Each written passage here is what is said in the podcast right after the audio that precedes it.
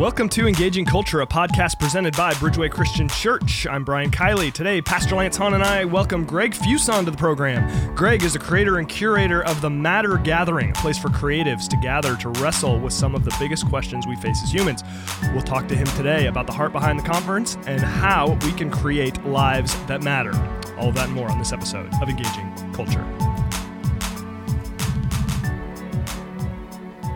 Well, hi, everybody. Welcome to season three, episode 11 of the Engaging Culture podcast. Joined by, well, first of all, I'm Brian Kiley, joined by middle aged dad Lance Hahn. Yes, hello. I am middle aged dad talking for all middle aged dads everywhere. Yes, which by the way, off uh, yeah, off camera, right? I was just told I look like a middle aged dad. I think I look awesome. I don't understand what the deal is. What's wrong with being a middle aged dad? Uh, well, Lance? it's awkward and insulting to well, me. Uh, well, that just sounds like a personal problem. just, you know, So, just yes, let gotta, me process all of my insecurities right here on the air. That'd Wonderful. fantastic. Well, our guest today is the one who pointed out Pastor Yes. Lance's middle-aged dadness, and Yes. that is Greg Fuson. Greg, thank you for pointing that out about Lance, and thank you more than that for being on our show. Glad to have you with us today. Uh, my pleasure to be here. Uh, fun fact: I was uh, my wife and I were part of the pastoral search committee uh, for a church that was just being uh, launched many many years ago.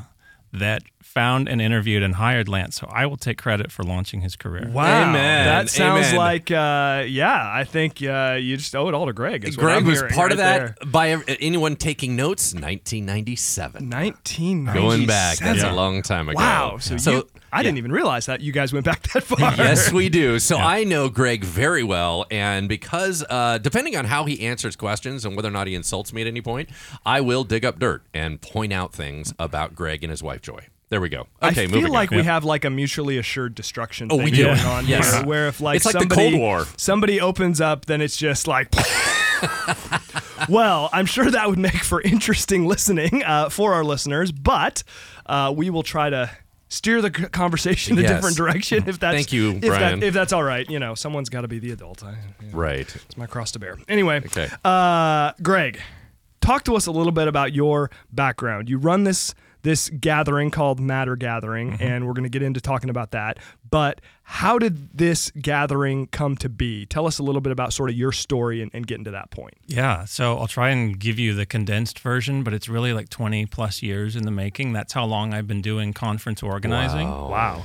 Um, you know, it was a career that, uh, well, it was a job that I fell into right out of college. I didn't think it was going to be a career, and pretty quickly I saw that, you know, um, I really like this and I'm kind of good at it. So, um, I would say about 10 years into that process, things were going great. Uh, the event that I was working on was really successful. It was largely a case of being in the right place at the right time because it was fueled by a massive housing boom that didn't end until 2008. But at the time, we felt really successful and we thought we were really smart. And uh, yeah, it was about 10 years into it that I started to get this kind of gnawing sensation that uh, as much success as we were having, that what I was pouring my time and energy into essentially amounted to helping our customers make more money and not get sued. and That sounds very fulfilling. Nothing Yes. wrong with that, right? I'm a capitalist, but at the same time, it was like, um, if there's not something more to this than that, then Yeah. you know, you know Yeah, like yeah. what's the point? Really, I don't want to labor in vain. Sure.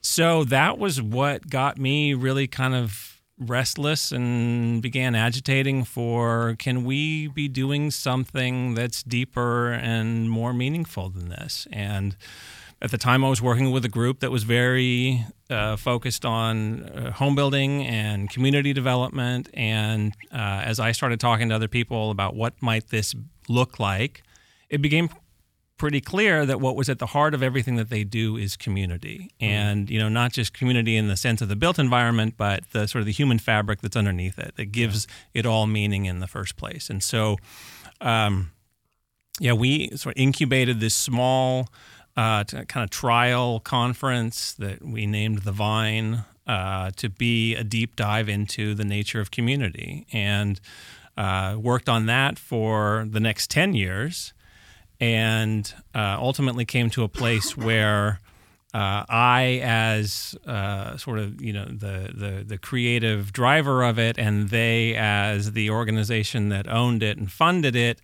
had different views on where they thought it should be going. And so um, we ultimately came to a decision that it didn't make sense to keep working on that together. Um, but I knew that the spirit of that was something that I had to still pursue. Mm-hmm. And so that kind of be, the, the, the ending of that became the beginning of matter. Yeah. Okay, okay. So I'm going to fill in some gaps here. Okay. Because I was I was with Greg during this this entire process. Okay. So it starts out with he works for PCBC Pacific Coast Building Conference.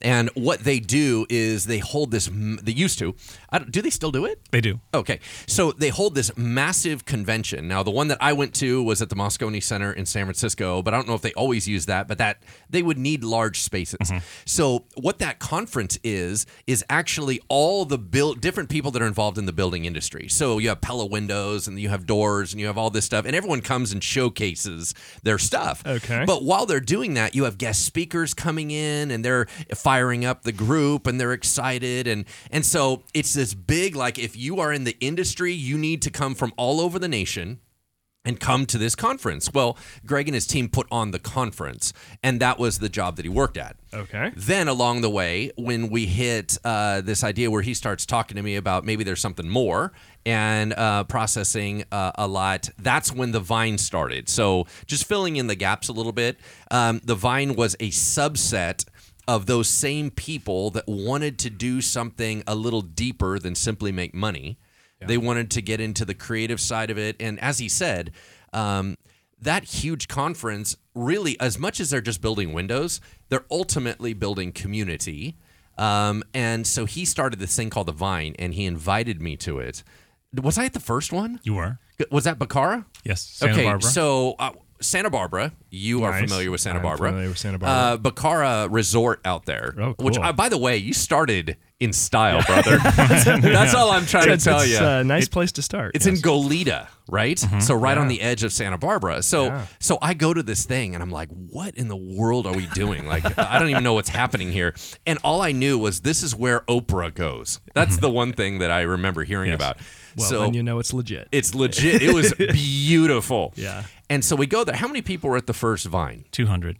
Okay, so okay. we have this 200 group subset of PCBC people that are saying, we trust Gray. We're into this idea of, of saying we want to do something more and build community and not just houses. And in that conference, uh, just to give the listeners kind of a, a connection as to why I find this so fascinating, this is the first time I heard concepts like um, hey, if you're going to build a city, and there were city planners there, and there always ends up being city planners somewhere around there, they go, we're trying to design a city that would actually work to infuse community. And this, I love this line.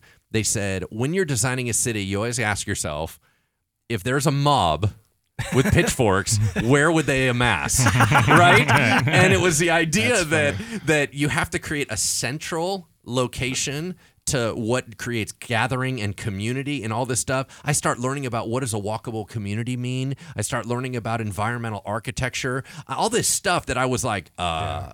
I had no idea. It's stuff that it's easy for us not to pay attention to, oh, but yeah. these are things that professionals pay attention yes. to it, and it really affects the dynamics of cities and communities more than probably we realize, and it affects yes. our individual lives more than we realize. Yeah, and so being around that, and then not only just the people that do that, but the people that care about it. Like there's people yeah. that do things, and there's people that care about stuff. Yeah. And you happen to amass about 200 people that said, "I really want to think a bit deeper about it." Mm-hmm. So, so as you launched into that, sorry, Pastor Brian, I'm cutting you off go, right here.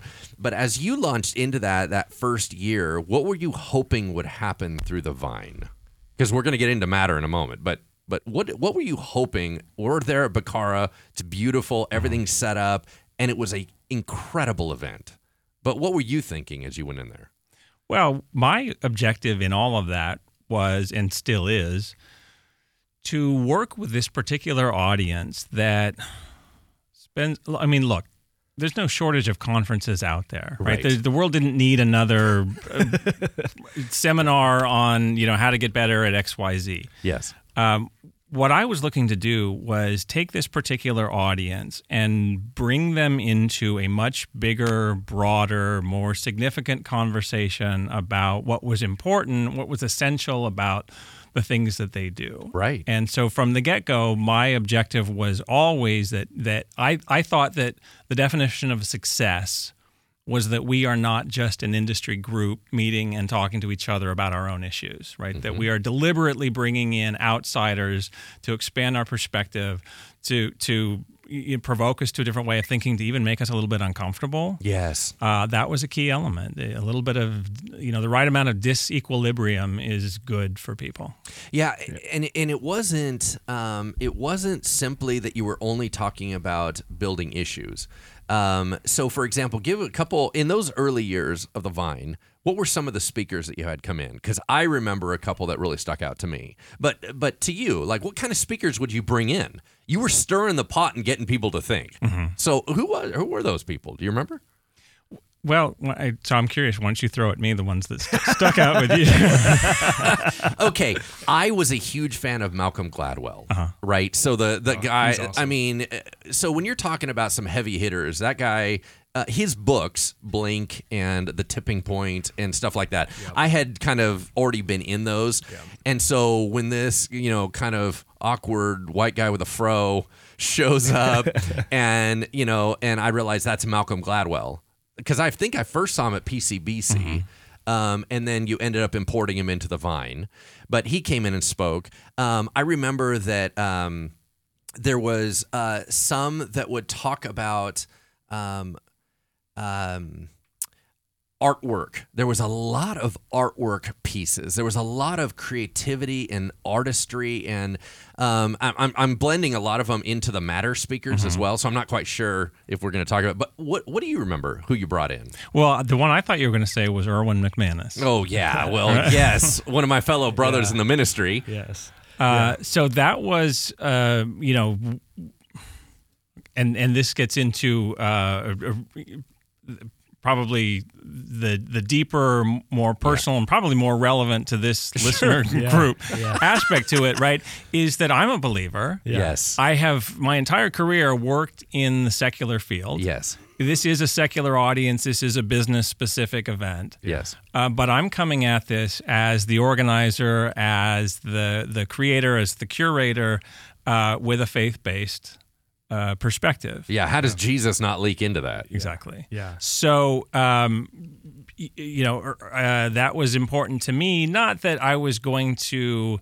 Uh, you know, I wasn't trying to like surreptitiously sneak faith no. into this. Uh, my objective all along was uh, to take a secular audience and bring them right up alongside issues that are deeply, innately, profoundly from and of God. Yeah. And yeah. that if those two worlds rubbed against each other, that something good would come from that. And that was basically my whole approach. Yeah. Uh, er- Erwin McManus was a speaker that I knew that I could bring in who had a clearly defined faith point of view. Sure. But also a very sensitive heart to culture and what's going on in the world. And I kind yeah. of figured I can trust this guy, yeah.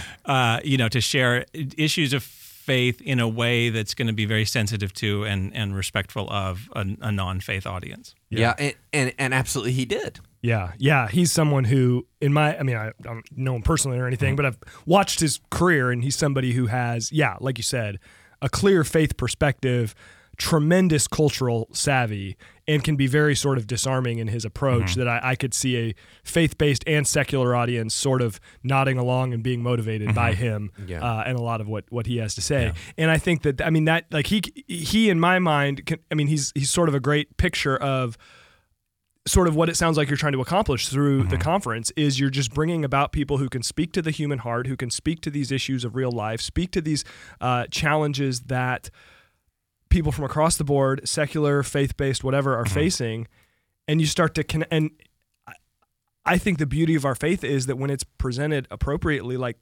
our faith can speak into these questions mm-hmm. and can do so winsomely and effectively, mm-hmm. and, and some cool things can happen. Now, you were with Vine for a while, and then you started Matter.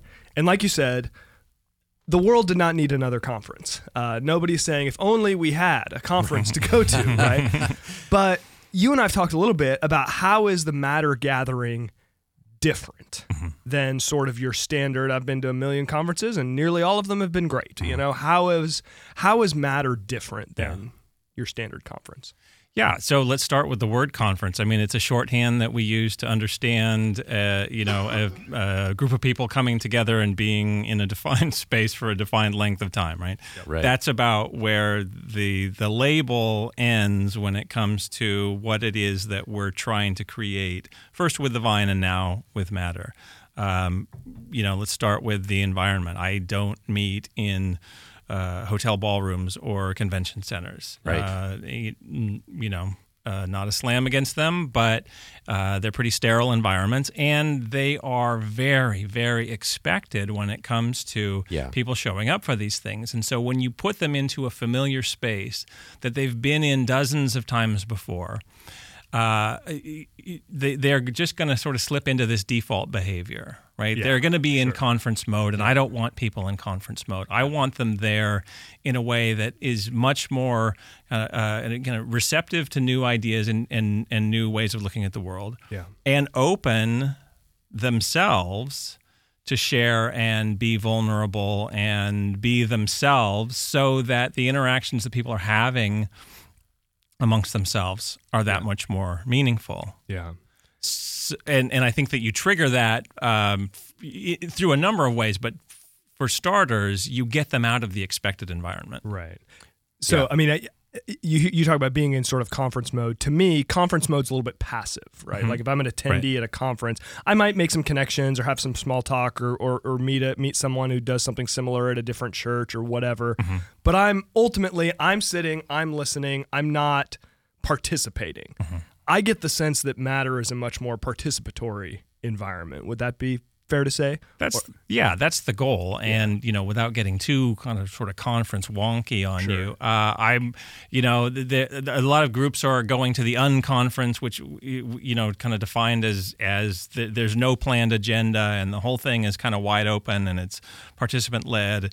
I- I'll incorporate some of that, but no, that's not that's not what this is about. I mean, you know, for thousands, There's still of, a plan here. Exactly. Yeah. Yeah. You want some organization to it. And for thousands of years, you know, we've been learning at the feet of people with wise things to teach us, right? So I'm not, I'm not, I'm not trying to get away from that. I, I, I do still have a lineup of speakers. It's just that, you know, I, I approach conference design, putting together a program um, as a lot like filmmaking, right? There needs to be an emotional arc from start to finish. Yeah. You, I, I always want to touch on uh, uh, multiple uh, experiential feelings that you're going to have. I want you to laugh. I want you to cry. I want you to be provoked. I want you to feel uncomfortable Yeah. for part of the time. Um, and that's really driven by the idea that, uh, as Hugh MacLeod has put it, uh, nothing changes until someone feels something first, right? So you want to activate the person's emotions to get them into a more uh, kind of receptive frame of mind uh, to, to, to hear new ideas and, and think about the world in different ways. Yeah. let me let me give the audience kind of an idea on what the experience is like. So, uh, this last one, um, you you come into these rather creative environments. So, the last place that we had Matter at was down in L.A. and and talk a little bit about what the what the venue was. Yeah, so the building was a former church that had been a community hub in uh, the the uh, in Highland Park, uh, L.A. for over a hundred years. Uh, in the um, uh, in the earlier part of the uh, uh, while it was still a functioning church, it was very socially progressive. It was a, a, a big driver and supporter of the civil rights movement and the women's suffrage movement. Uh, eventually, uh, sort of fell into decline and closed as a church. And it was then acquired and renovated by a husband and wife team, a musician team Yeah. with just a beautiful eye for wow. uh, creating uh, lovely, engaging, inviting spaces. And so this was a rundown church that was beautifully restored. They kept all of the stained glass windows intact. It's crazy cool. and you just walk into it and you feel something right Mm, and wow. and furthermore so it's a cool space to begin with it's usually used uh, for weddings Okay. and that's one thing i found is that wedding venues tend to know how to play Yes. up the emotion Yeah. so i'll look for those um, and and again it's this i'm at a conference but this looks nothing like what i'm used to when i come Yeah. to a conference Yeah, like so I pull up in this neighborhood because it's in a neighborhood now. Yep. Um, it's all been built up around it. It was a neighborhood church. So I, I pull up. They have valet out front. You walk in. It um, there's seats where look you're seeing stained glass windows. Out back is this beautiful patio where we ended up eating. There's live music playing, and it's um, what I love, there's all these different chairs and there's this artwork everywhere. So he sets up artwork on the walls so that everything is visually captivating. And then, so you have all your senses being hit when you walk in. And then um, everyone's milling around. Not everybody knows each other, but now after a couple years, people are starting to get to know each other. So there's kind of a friendly vibe to it. Um, there's drinks being served and then there's like there's m&m things everywhere where you can kind of scoop out m&ms i was like this is awesome i love this place and there was little things to do um, throughout the conference the next morning they had all these uh, really creative donuts that were out on the table and for people to eat and it was like everything was intentional so i don't know if you've ever been to like the coolest conference in the world but it's kind of that kind of, kind Ah, of got it. Okay. You got there it? we go. Yeah. Now I got the picture. yes. So when you have like, um, uh, anyway, when you have speakers that are coming in, and one of them is just doing a, a documentary film on the spirit of a city.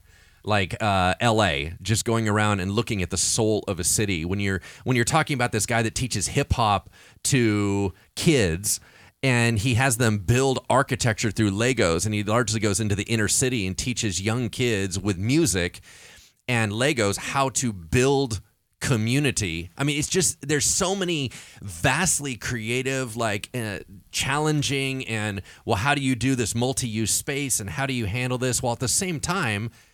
Um, you know, this woman had dealt with cancer and she's trying to write books and letters and cards to people that have cancer and all these things are pulling at your emotions and your mind. That's Yeah. the conference. So it's a really a really broad mix of presenters and worldviews and ideas. Sounds like that's probably an understatement Yes. right there. and, and in, intentionally, so. intentionally. So, uh, your tagline for Matter, a gathering of people who make places. I love that expression, but what does it mean? Ah, well, uh, um, no, it's it's it's in some ways deliberately vague, and I don't mean that to be sort of cute and coy.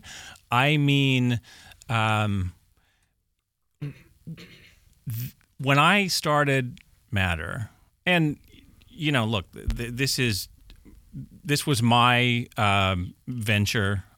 It's just me. I, mean, I have a team of people that work with me, right? But there's there's it's I, there isn't a corporate backer. There's Yeah. uh, it's this is me, right? Yeah. So, um, basically, I needed a group of people who would trust me mm-hmm. enough to show up when I said, "Hey, I'm doing a new thing. Will you take a flyer on it?" Yeah. And so my relationships were really rooted in the development community.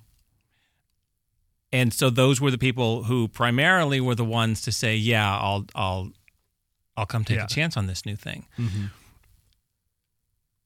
The I would say the common denominator that most of the people in the room share is that they either work in community development or they work in fields that are sort of, you know, development adjacent. And by that I mean public art, public planning. Um, and my perspective on this was it was never going to be a conference about uh, you know real estate development. It was never even going to be about uh, you know the planning of cities and artful placemaking. Those are wonderful things, and the people in the room do a lot of them. But that's not what this focus was going to be. That it was going to be this broader, richer mix of people, and together, the things that they do, the the passion that they bring to their work, results in better, more vibrant, more lively, more livable places. Yeah, the, it's almost peop- the collective passion of the group. Yeah. inspires people in their own sort of individual Right. ways. Yes. and and kind of the the the gathering itself is a jumping off point for us to really talk about some of the values that you place behind Yeah. matter and all of that. And we're going to get into, get into that in, in just a second. I'm curious to hear from you. You know, Lance, you had the opportunity to to attend Yeah. this last year. I, being in an environment that was different than a lot of environments that you're typically in, and, and frank, frankly, for most people there, I'm guessing it was a little different than the environment they're typically in. Right. But being around that collective passion, being around that diversity of gifting and perspective, how were you moved by that experience? Yeah, for me, it was um, uh, so I thrive in creative environments. I thrive in idea bombardment. So to me, it was awesome. Uh, it was very uncomfortable personally because I was not the coolest dude in the room. um, meaning, uh, you know, once again, I stuck out. Um, uh, yet at the same time, I was absorbing uh, all these ideas. I love the idea of raw data. I love the idea of something completely out of left field coming in and making me think. And and um, I felt like you know, let's take it back to being more personal here in Sacramento. So down in um, our waterfront here in Sacramento, there's always been a desire to do some renovation. When we had the Golden One Center come in, you know that that changed K Street, right? All of a sudden, property values changed and. And when they keep talking about we could have a killer, amazing waterfront, right? So you have uh, Joe's Crab Shack and you have the Rio City Cafe, and they're like, if we could renovate all this, because right now it's kind of um, there's it's hit and miss, right? Well, they always have been talking for decades about how to make Sacramento cool. Well, the people that are behind the scenes that are trying to figure out how to where do we get the money from, how do we put it in, and what would we design to make our city come alive? Those are the types of people that are in this room. Yeah. Right? This is this is what he's feeding into because you would say, now you could either have a bunch of corporate people walk in and just go, well, we can make it built for money, Yeah. or you can stir them in this pod and all of a sudden when they start shaping the waterfront of sacramento they're thinking lives being impacted. They're thinking of health. They're thinking about how are the poor uh, at least acknowledged. They're they're worried about the, the the environmental impact. They're worried about you know what i'm saying? Like they're, they you have all these power players being mixed together. So for me it was absolutely fantastic. Yeah. Huh. Wow. but out of That's- my element Sure, yeah, but I mean, I'm guessing that's sort of part of the point. Is is I mean, you even referenced this a, a, a minute ago, uh, Greg. Just the idea that you kind of want it to be a, a little bit of an uncomfortable environment, enough so that it's a little bit provocative for folks that come in. Would that I mean, would that be fair to say? Yeah, I, you know, it, the the right measure of that is Sure. a good thing. Yeah, too much and we start to shut down or get defensive or whatever, Yeah. but not enough, and it becomes just another conference. Right. Right. So uh, I want to hear a little bit, Greg. Can you um, everything that I'm saying as a participant? How much of that is what you really wanted? How much of that is well, that wasn't quite what I was going for? Or when you start talking about this idea that the Lord has really put you in this place mm-hmm. for such a time as this, mm-hmm. you have the ability to impact your world. I mean, we're engaging culture, right? That's the whole point of the podcast. Mm-hmm. You have an ability to engage culture in ways that I cannot Yeah. all those people are not coming to my church. All those people aren't listening to my podcast, but they're coming to your event. As a matter of fact, this is an invitation only event and it's mm-hmm. very high ticket. Right. So you have people paying significant money to be impacted and affected by something you're designing. Mm-hmm. Is what I'm experiencing what you're hoping they're experiencing? Like react off kind of the stuff that you're hearing me say. Does that make you feel good? Or wow, dude, that's not at all what I meant to do. Well, a lot of what you're describing and what I think shaped your experience is that this is very much a secular audience. Yes. And you walked in there as and you know, it's not like you were wearing a badge that said, "Hey, I'm a Christian and I you know, I I give sermons every weekend." Um, but I think you walked in feeling like an outsider to that audience because it is very much you know, uh, it, by definition, Yes. this is a secular activity. Absolutely. No, I think that's good. But as far as the experience Mm-hmm. of someone coming in and being mixed up with a bunch of ideas, and is that really the hope of shaping tomorrow kind of through these people? Is that kind of really what you're going for? Yeah, so there is nothing about the program that is going to be sort of this nuts and bolts how to get better at this particular right. thing, right? You're not going to come in there and be a better social media marketer because of something that you heard from this. Right. It is going to, I hope, um, really help you think about why you're doing what you're doing and how other people have navigated similar challenges and what you might take away from that in the sense of how do I look at the world? How do I look at myself in it? Yeah. Why am I doing this? Yeah. yeah. Well, and it's almost like those are like those are baseline issues that they're not measurable skills mm-hmm. necessarily. Right. But when we're healthy in those ways, it transforms all mm-hmm. our measurable skills, yeah. right? I, am curious to know. Just, I mean, now you're coming up on year 3 mm-hmm. right? How have you personally been impacted by the matter experience, or how have you? What have you learned from the kind of the community of people that you've gathered for the event? Yeah, it's been extraordinary. The people that I have met and gotten to know uh, have had a dramatic impact on my life. I'll share one particular story where this is kind of me in a dual role because I'm the organizer of the program and I'm the one who put all of this together, but I'm also, as it's playing out, sitting in the audience yeah. and receiving it just like everyone else is. So we had a speaker a couple of years back who talked about um, what she described, and she's wonderful at wordplay. Uh, she described as this concept of the cantilist. The cantilist. So she talks about how in uh, in in creative endeavors and in uh, you know creating great things to put out into the world. There's a lot of focus on the word can, right? It's mm-hmm. it's we we we tend to be very uh, you know kind of like it's like a forward, uh, positive, optimistic way of looking at it. Sure. Her perspective on this was that there's a lot that we can learn uh, from flipping that perspective and looking at the at can't and and specifically looking at the things that you can't not do. Hmm, interesting. Right. Okay. So her whole point on this was that if you pay attention to the things that you can't not do, right? You cannot resist them yeah. when the opportunities come up. Yeah. Those are the things that you are deeply drawn to, and there's a reason for that. And if you hmm. find those things and if you can sort of put them at the center of what you're doing, then everything that you do is going to be fueled by it and is going to be better as a result of that. So yeah, I'm listening wow, to this. Powerful. And again, I'm the organizer. I'm the one who brought her in as a speaker. I knew more or less what she was going to say. I wasn't expecting to be hit in a particular way. But as she's describing this, I'm thinking about our daughter. And she is wonderfully creative. She has this fantastic imagination. And she can be as flighty as you, you could imagine a, a, a creative, artistic soul to be. And we had been wrestling with, so as parents, sort of this question of how much do you feed these creative opportunities versus how much do you try to also impose some structure.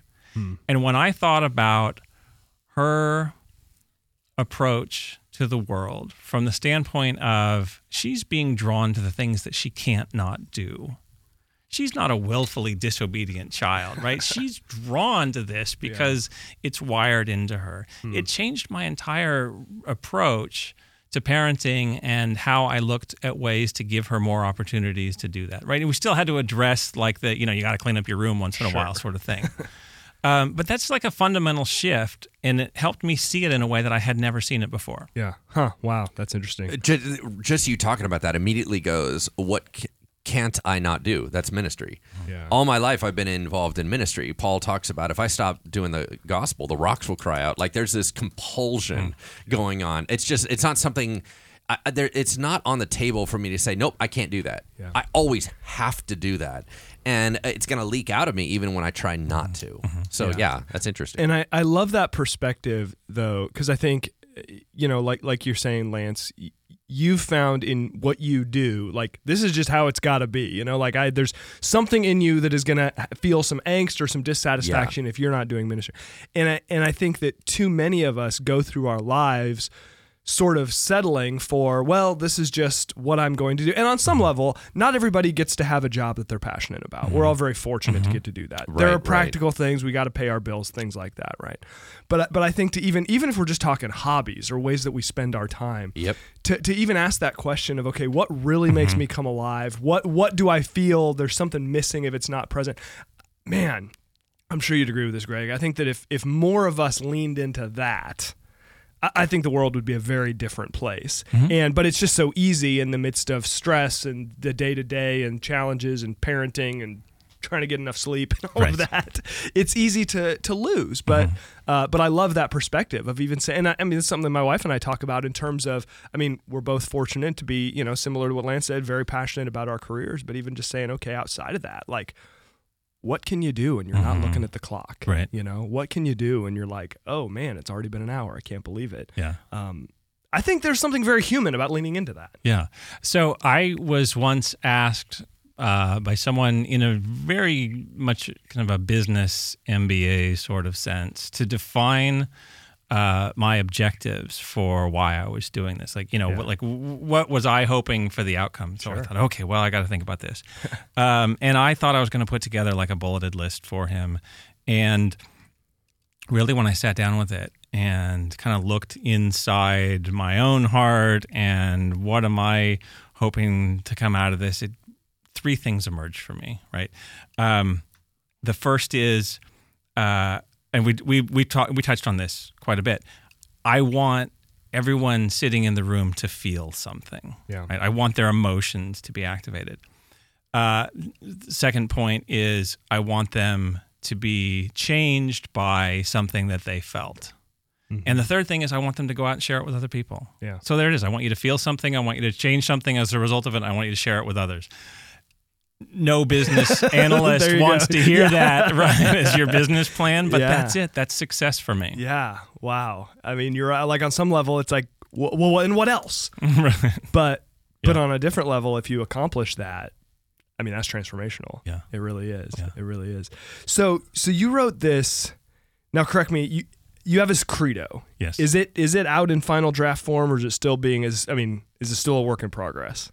Uh, I think I think it's in finished form now, and we're in the process of formatting it and turning it into a small booklet. Okay, so what I was hoping to do for the remaining part of the episode is there was a uh, there uh, you sent us this credo, and there's a big part of it that really resonated with me. I mean, a lot of it did, but in particular, just this this one section. I want to read it, and then I just want to just the three of us discuss some of the issues that get brought up by it because I think they're fascinating, and probably any one of these five or six issues we could quite easily fill an hour talking about. But but you say this, you write, or did you write this, or did, did someone else? I did. I, don't want to give you all the credit if it's you know. I wrote it. Yes. Okay, very Yeah. good. You wrote, We believe that meaningful work is hard but essential.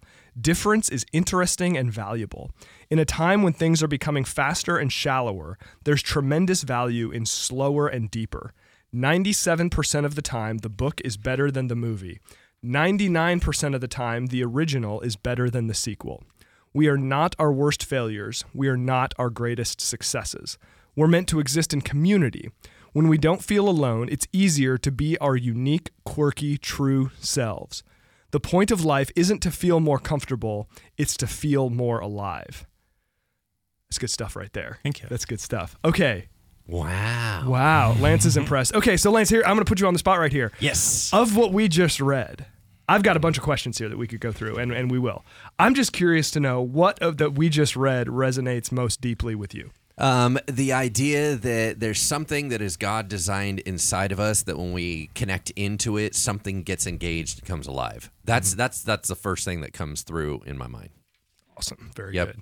Love it. What about you, Pastor what about Brian? Me? I I mean, man, I don't know. So much of it. Uh, I you know what? I'm just going to have it be a lead into the first thing I want to talk about. Uh, meaningful work is hard but essential.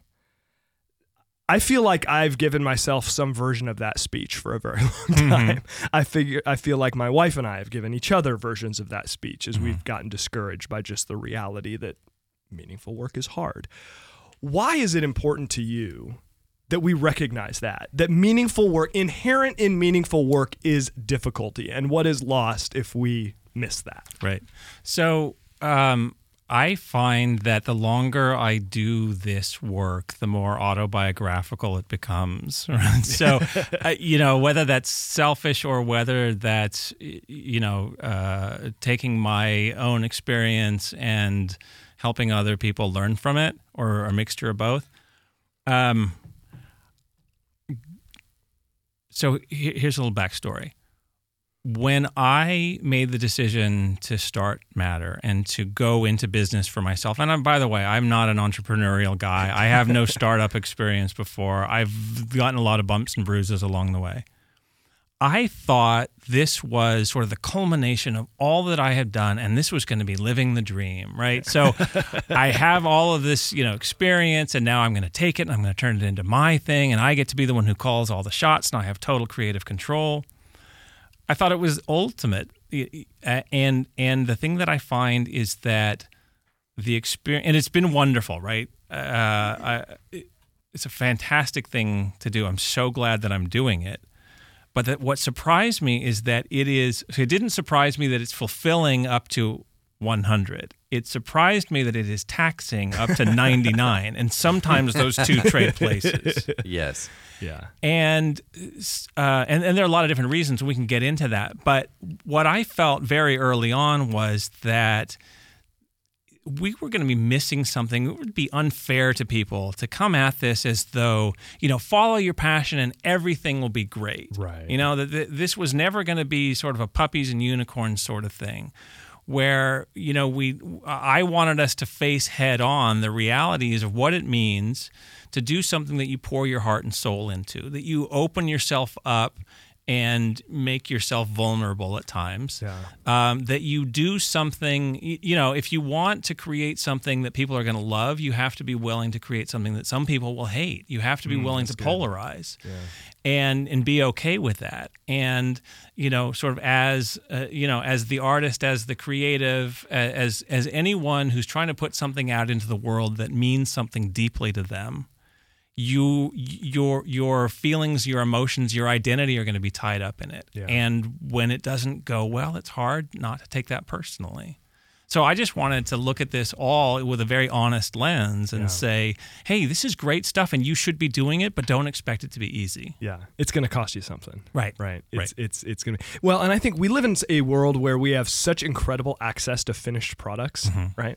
like mm-hmm. we can see, uh, you know, somebody, no, I mean, it's a cliche now, but you know, nobody posts the picture of them getting out of bed at five in the morning to go to the gym. They just post the here's me before and here's me having lost mm-hmm. 50 pounds. Like we don't see the struggle right? Mm-hmm. We don't see the struggle of the creative process. We see the book, we right. see the sermon, right. we see whatever. You know, it's funny. I was having coffee with a good buddy of mine the other day, and he was asking about my process for, or oh, here's what he was asking. He was asking, man, are you just wiped out after the weekend, mm-hmm. uh, after a week, if if I uh, preach, which mm-hmm. is you know just a handful of times a year, and I, whenever people ask me that, I always tell them, actually, no. I'm very energized by the preaching process. So I go home and I'm, I'm great. We'll, you know, we'll go to the pool, we'll ride bikes, we'll you know, play with my kids, do whatever. I'm, I'm good. I say it's Saturday at 3:30. Mm-hmm. Then I'm like, just find me a hole I can mm-hmm. crawl into right. and just yeah, you know, right? Or I talk about how going through, and I don't know what your week is like, Lance. You obviously do this a lot more than me, but I talked about how I've just learned to trust the process of on a preaching week, Tuesday, Wednesday, I'm just going to feel terrible about myself. Mm-hmm. Like I'm just like, this is it. This is the week. I'll have nothing to say. I will be exposed as a yes, fraud, yes. and it's over. Right. right. just sort of, and this then you know, is the end of my life. Exactly. and then it's you know Thursday, Friday, I pick myself up off the ground and I write the sermon. You know, right. and then people see the weekend like oh well that was nice right yes. and it's like oh man there's there's so much behind but i've just again I, have learned to trust that process and i'm sure hopefully your process is a little gentler than that you know lance but i'm sure you can relate to that on some yeah, level totally but you learn to trust the process to say okay i'm going to get through i need to just push through the the challenge. I need to push get push through the sense of you know the pressure of oh gosh what's gonna ha- you know God what's you know help you know mm-hmm. I need mm-hmm. to just push through that and trust that God will meet me in that and something good will come out of it but it's hard. Mm-hmm. But it's so hard. And and I think that too often when we fixate on finished products, because again, that's that's what we see. Nobody's sitting and watching, you know, right, you know, right. me stare at my blank computer screen going, "Okay, here we go." Right?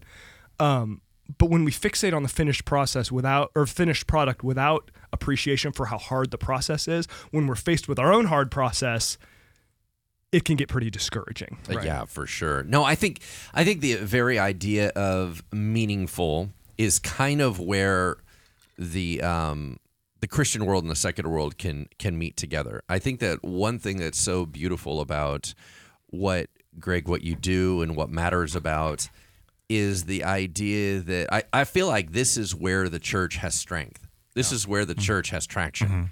Because if you're going to talk about matter, you're going to talk about purpose. Yeah. You're going to talk about purpose, you have to talk about design. Mm-hmm. If you're going to talk about design, you have to talk about God. And and like um, i instead of chasing all the way up the chain, you can stop at the links that are a little bit lower mm-hmm. and have this deep interaction that if the Lord then draws them up the chain, that's up between them. Mm-hmm. You know what I mean? But what we're going to do is we're going to talk about meaning. We're going to talk about value. We're going to talk about matter. We're going to talk about transformation. We're going to talk about, and that's where there's all this overlap, overlap, overlap, overlap. And I feel like you're in that sweet spot, which I think for our listeners, um, the idea that you would say, where in your life do you have an intersection with yeah. with the world where you can play, where you can talk, where you can engage? Because once again, if you stay in that area, the Lord has access to draw them one direction. The, obviously, the enemy has a chance to draw them in another direction, but you're not in a place of conflict. You're in a place of confluence. You know mm-hmm. what I'm talking Yeah. about? And and that's a beautiful like if we're going to talk about engaging culture, Yeah. that's a sweet spot. Mm-hmm. It's right there because if you stepped in and started having, you know, it was constant preachers coming in and mm-hmm. talking, it changes the conference. It, it it ruins it. And so what you do is you continue to have elements of God existing in other places Right. through some people that may not acknowledge him at all Right. as God. But he's still anointed them. There's still stuff going through him, Right. you know. Um, so anyway, I, I not necessarily you know jumping off your side of things, but you don't want.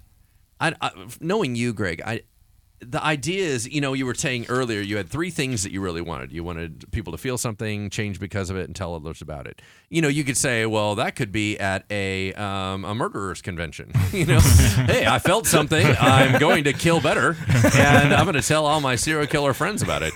Um, that obviously the point is, is behind those things, it's why you put it in your credo right off the bat. It's meaningful. Like we're not just doing anything. Yeah. We're doing something meaningful. Right. And underlying that is a, is is power. Yeah. So anyway, Yeah, absolutely. So I read somewhere that uh, psychologists believe that there are two universal desires that we all share, right? So the first one is to know that someone cares when we're hurting. And the second one is to believe that in the end, things are going to be okay, right?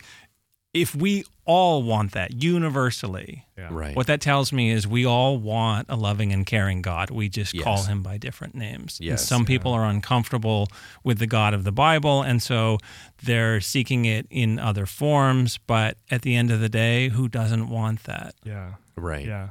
Well, and that's yeah. You're, I mean, what you have described is what God offers to us, and Mm-hmm. and you're right that various people, for various reasons, have levels of discomfort or whatever the case may be. But but I think you talk about intersections, you know, Lance, and I, I love that that terminology is is very helpful to me. Uh, intersecting so, kind of you know our our passion, our needs, our desires with sort of the needs of the world. Um, if those truly are universal needs, and I have no reason to doubt that they that they are, um, man, that's I mean our faith speaks into that so beautifully. And and I think it's it's tremendous to be able to think about that in terms of how do we even talk about our faith? How do we engage culture with with a, a Christian perspective? It's that mm-hmm. we're able to speak to these issues of there is someone who cares. Mm-hmm. And things are going to turn out, you know, Right. okay at the end, which is which is beautiful to me. Now, I want to ask you about another element of of the credo because this is something I'm I'm contemplating quite quite a lot in my own life. Is is you say that in a time when things are becoming faster and shallower, there's tremendous value in in slower and deeper. Mm-hmm. I feel like we're in the midst of this sort of funny culture, like the beginning of maybe a bit of a cultural backlash right now, mm-hmm. where the speed of things has increased so much Yeah. that now there is starting to be this swing the other direction. Sort of mindfulness activities are very popular right mm-hmm. now. There are all mm-hmm. these. Uh, I mean, I, you know, I keep hearing about books talking about you know getting rid of hurry and slowing down and everything else. It's like we've sort of realized, okay, maybe we're we're spinning the wheels a little fast Yeah. here, and we ought to we ought to pull it back. How have you seen in the community that you engage with through specifically through the Matter conference Mm-hmm. or the Matter gathering, excuse me? How, how do you see the benefit of this sort of slower, deeper approach to life that you're advocating in the Credo? Well, there's a bit of a paradox here because, and this is true of me, and I know this to be true of many of the people who attend and are part of this and value it and spend time and money to be there. Um, you know, I, I think just about everyone in the room would raise their hand and say yes i ag- agree with that and and and that's something that i want to make a priority in my life and yet in the day to day uh, you know, just rush of life, and especially in career. I mean, the people who are there are successful. They are generally, uh, you know, senior executives within their organization. These are people who wouldn't have gotten where they did if they didn't have a lot of drive in them. And it's and and one of the things I came to understand is that for most of them, something like matter is one of the rare times over the course of a year when they will actually take the time out of their schedule to be filled up by something like this. So they it's, people have told me I walk into the room I'm completely on empty and this fills me up in a way that I need so I can be recharged and go back and and and give what I need to my company and my friends and my family. Um, you know, which is I, I love to hear that. I'm glad that we're able to provide that, but it's also kind of a stark reminder of, you know, the the pace of life that we lead doesn't leave a lot of room for that. Right. So then, how do we? I mean, and I, I think that raises a question, and I'm I'm not going to suggest that any one of us are experts in what I'm about to ask, but how do we do that? How do we Yeah. cult, How do we cultivate some depth and some slowness in a world that is moving so fast? I- think that I, I feel that tension personally. I see that tension around me. Mm-hmm. H- how do we How do we start to do that? Or is that why you have the conference? So someone else will tell us how. Um, well, okay, so uh, here here's the affirmation part of it. I think it's really important to bring in people who kind of have the crash and burn experience. Yeah. I mean, unfortunately, a lot of this we learn through cautionary tale. Yep. but at least we can learn from it, right? So, uh, you know, I think there's tremendous value in hearing from one another, our stories, uh, you know, sort of the hard lessons learned, and so that's a big part of you know what uh, you will hear from the speakers on the stage, but also just from the people that you're talking to in the room is you know we have these shared values we want this we are we're all up against the same reality so what's worked for you Yeah. um, you know, I'll I'll throw out. You know, you talked about there's a lot of books out there and a lot of talk about it. I'll throw out one thing that's been particularly on my mind recently, um, and this is a little bit of a tip to a speaker that I'm hoping to bring to Matter. Uh, but uh, there's a book called How to Do Nothing by Jenny Odell. It's funny. And you know, sort of counter to what the title suggests, it's not necessarily you know like uh, uh, uh, you know like you go do a silent meditation for a week. Uh, what she's really talking, I mean, so she's she's talking about regaining kind of space and time and perspective in your life.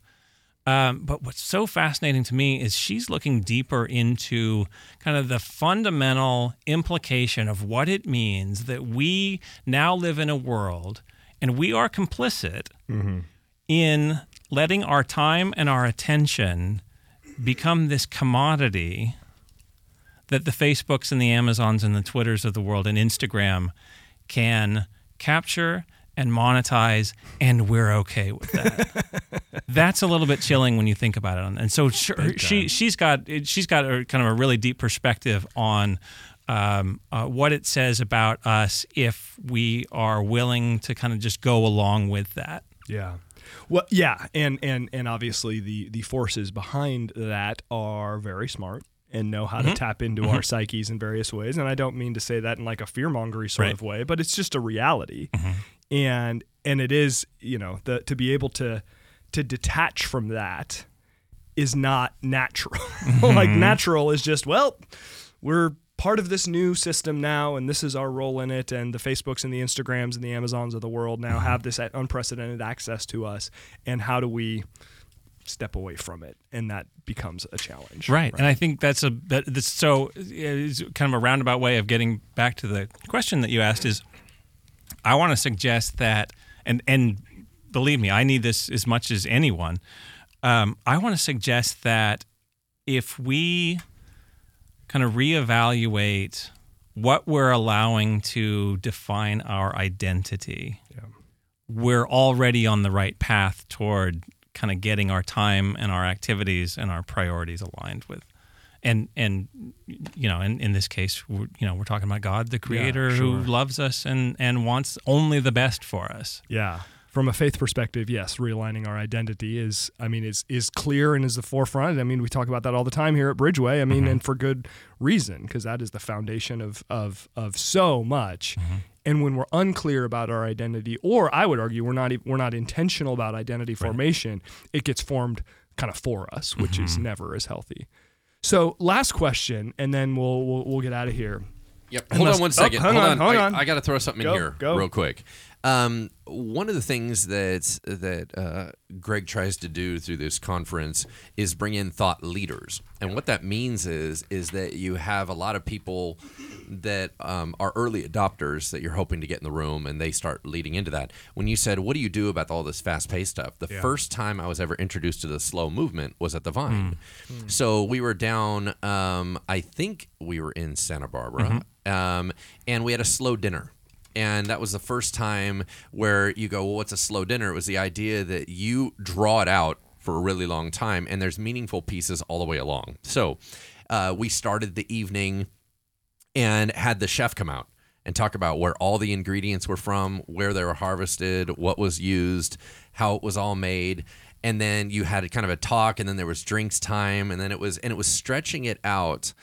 And so it was actually at this conference that I began to be introduced to ideas of slowing down, hmm. and that that now that was way back when. I don't even remember what year that was. That was 2006. So Yeah. yeah, this was like an early wow. adopter thing at that time. It's, Yeah. it's a lot more commonplace now. right. So that's what I'm saying is back then it was all new and edgy because a lot of those people that were the early adopters and the early th- thought producers were already burned out. like so so they were saying listen this is what we are engaging with and there was a big movement in Europe and all that stuff. So w- this is what we're engaging with we're going to bring it back. Well now that stuff is trickling in and becoming a bit more mainstream right? But back in 2006 it was a little bit new.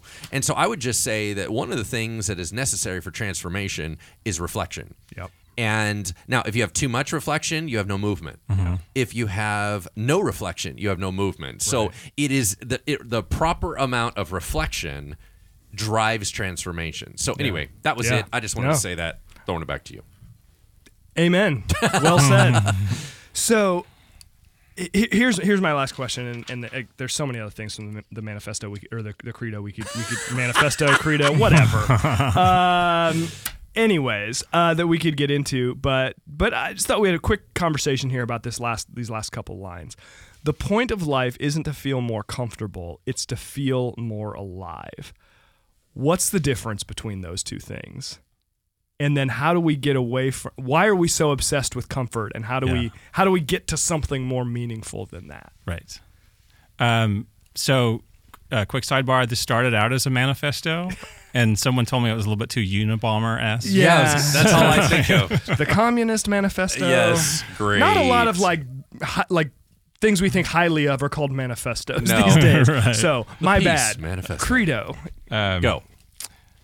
Okay. I'm sorry. What was the question? what was that? what are we even talking about i don't know comfort versus feeling more alive Oh, yeah, yeah. what's the difference why are we so driven to comfort and, and how can we pursue something greater Oh, okay. There's a lot here. Um, all right, I'm I'm gonna tell a quick story about what framed this perspective for me the first time, and this was from a woman named Dee Williams, who was an early pioneer in the tiny house movement, and she wrote a memoir about her own experience of uh, kind of you know life transformation from uh, you know career path and uh, three bedroom two bathroom house and and uh, she ultimately uh, built an 84 square foot home that she now lives in and kind of just I mean you know so Yeah, wow. massive life reconfiguration and she lives up in Washington and this tiny house has no heating and no air conditioning. And so it gets hot in the summer and it gets cold in the winter. And she shared a story about, and she had a little space heater. And then at some point, uh, became aware of the fact that she was enclosed in a structure made entirely of wood with an unreliable heater. Yes. And it just made her a little bit too edgy. So she got rid of the space heater. Can't imagine Um. Her process for enduring the cold winter nights is uh, she would get up into her loft bed space. She would huddle under a big pile of blankets, and then she would get her dog up there with her, and the dog would sort of curl up, and the two of them would create this little pocket of warmth. So here's the takeaway she writes in her memoir that although it never got you know like warm and and and uh, you know uh, this was not like she was under down comforters or anything Right. But her point was I was warm enough in the same way that I was happy enough, which is to say, the good and the bad are part of what shaped my experience. And I'm not trying for, Euphoria. for exactly. Yeah. Yeah. And I think that, you know, like eh, so I'm I'm not advocating that we all live as monks and and uh, and and deprive ourselves at every turn. Uh, but yeah, there is something a little bit sinister in believing that comfort is the point of everything, and then you've kind of created this sheltered life for yourself Yeah.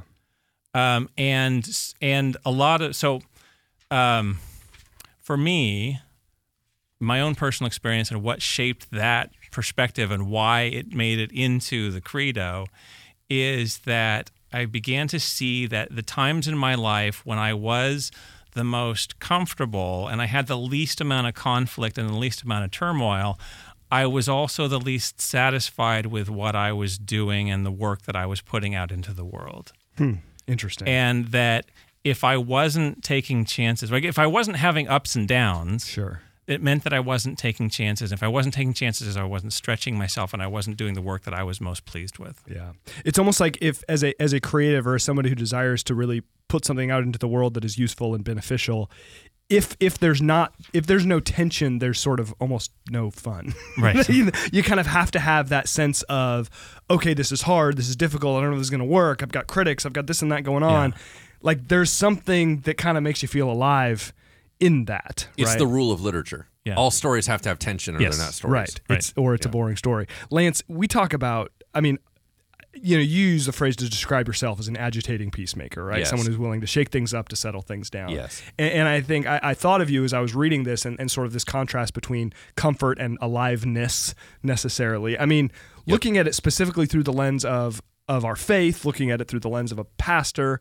Yeah. I mean, how do you go about a just for yourself and then b even as a leader of others trying to point us towards being more alive as opposed to simply settling for comfort Well, and that's the thing. I think that we were built um, to where, uh, you know, there's a lot of different seasons in life, but some of those seasons of life in Christianity ought to be exhilarating.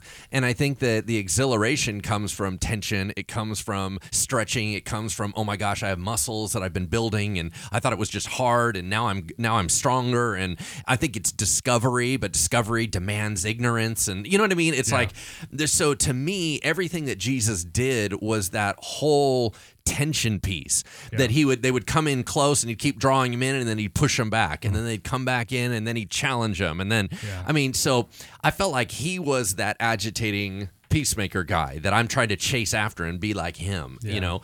And so um, for me I think everything we're talking about is so rich and so good and this is why I was excited about this conversation. Yeah no absolutely. And i think you know to, to your point greg you're saying it's not like it's not about needless deprivation right, Right. it's it and, and i don't think there's anything wrong with enjoying the comforts of Nope. the lives That's we've been part of given of, of you know just the, the, the mo- modern conveniences we have. I don't think there's anything wrong with enjoying those things but when we make our chief end comfort I don't think that's ever going to activate everything in us that God God wants to activate. Right. Yeah. And and the greatest change agents in the world today are not people who are sitting around trying to maximize their comfort. And I would even go so far as to say the happiest people in the Yeah. world Yeah. are not people trying I, to I think there's a great myth around risk. which mm. says that it's risky to go out on a limb and it's safe to stay in, you know, close in a comfortable spot. And I would argue there's risk in both of them. It's just a different kind of risk. Yeah. Sort of reminds me of the the old. The, they talk about like consult your physician before starting an exercise program, and the consult their physician before becoming sedentary. It's a, little bit like that as well. Right. So, anyway, well, hey, uh, this was a really fun conversation. Thank you, Greg, for being part of the show. Really appreciate it, uh, and thanks for all the work you do with Matter. It's just man, need more voices like yours, and need more gatherings like yours. So, really appreciate it. Thank you, Lance, for uh, the time as always. Thanks to Lucian and Montana for making us sound good and look good, or at least sound and look as good as we can. Thanks for listening, uh, all of you. Appreciate it. We'll see you in two weeks for another episode of Engaging Culture. Thank you for listening to Engaging Culture, a podcast by Bridgeway Christian Church.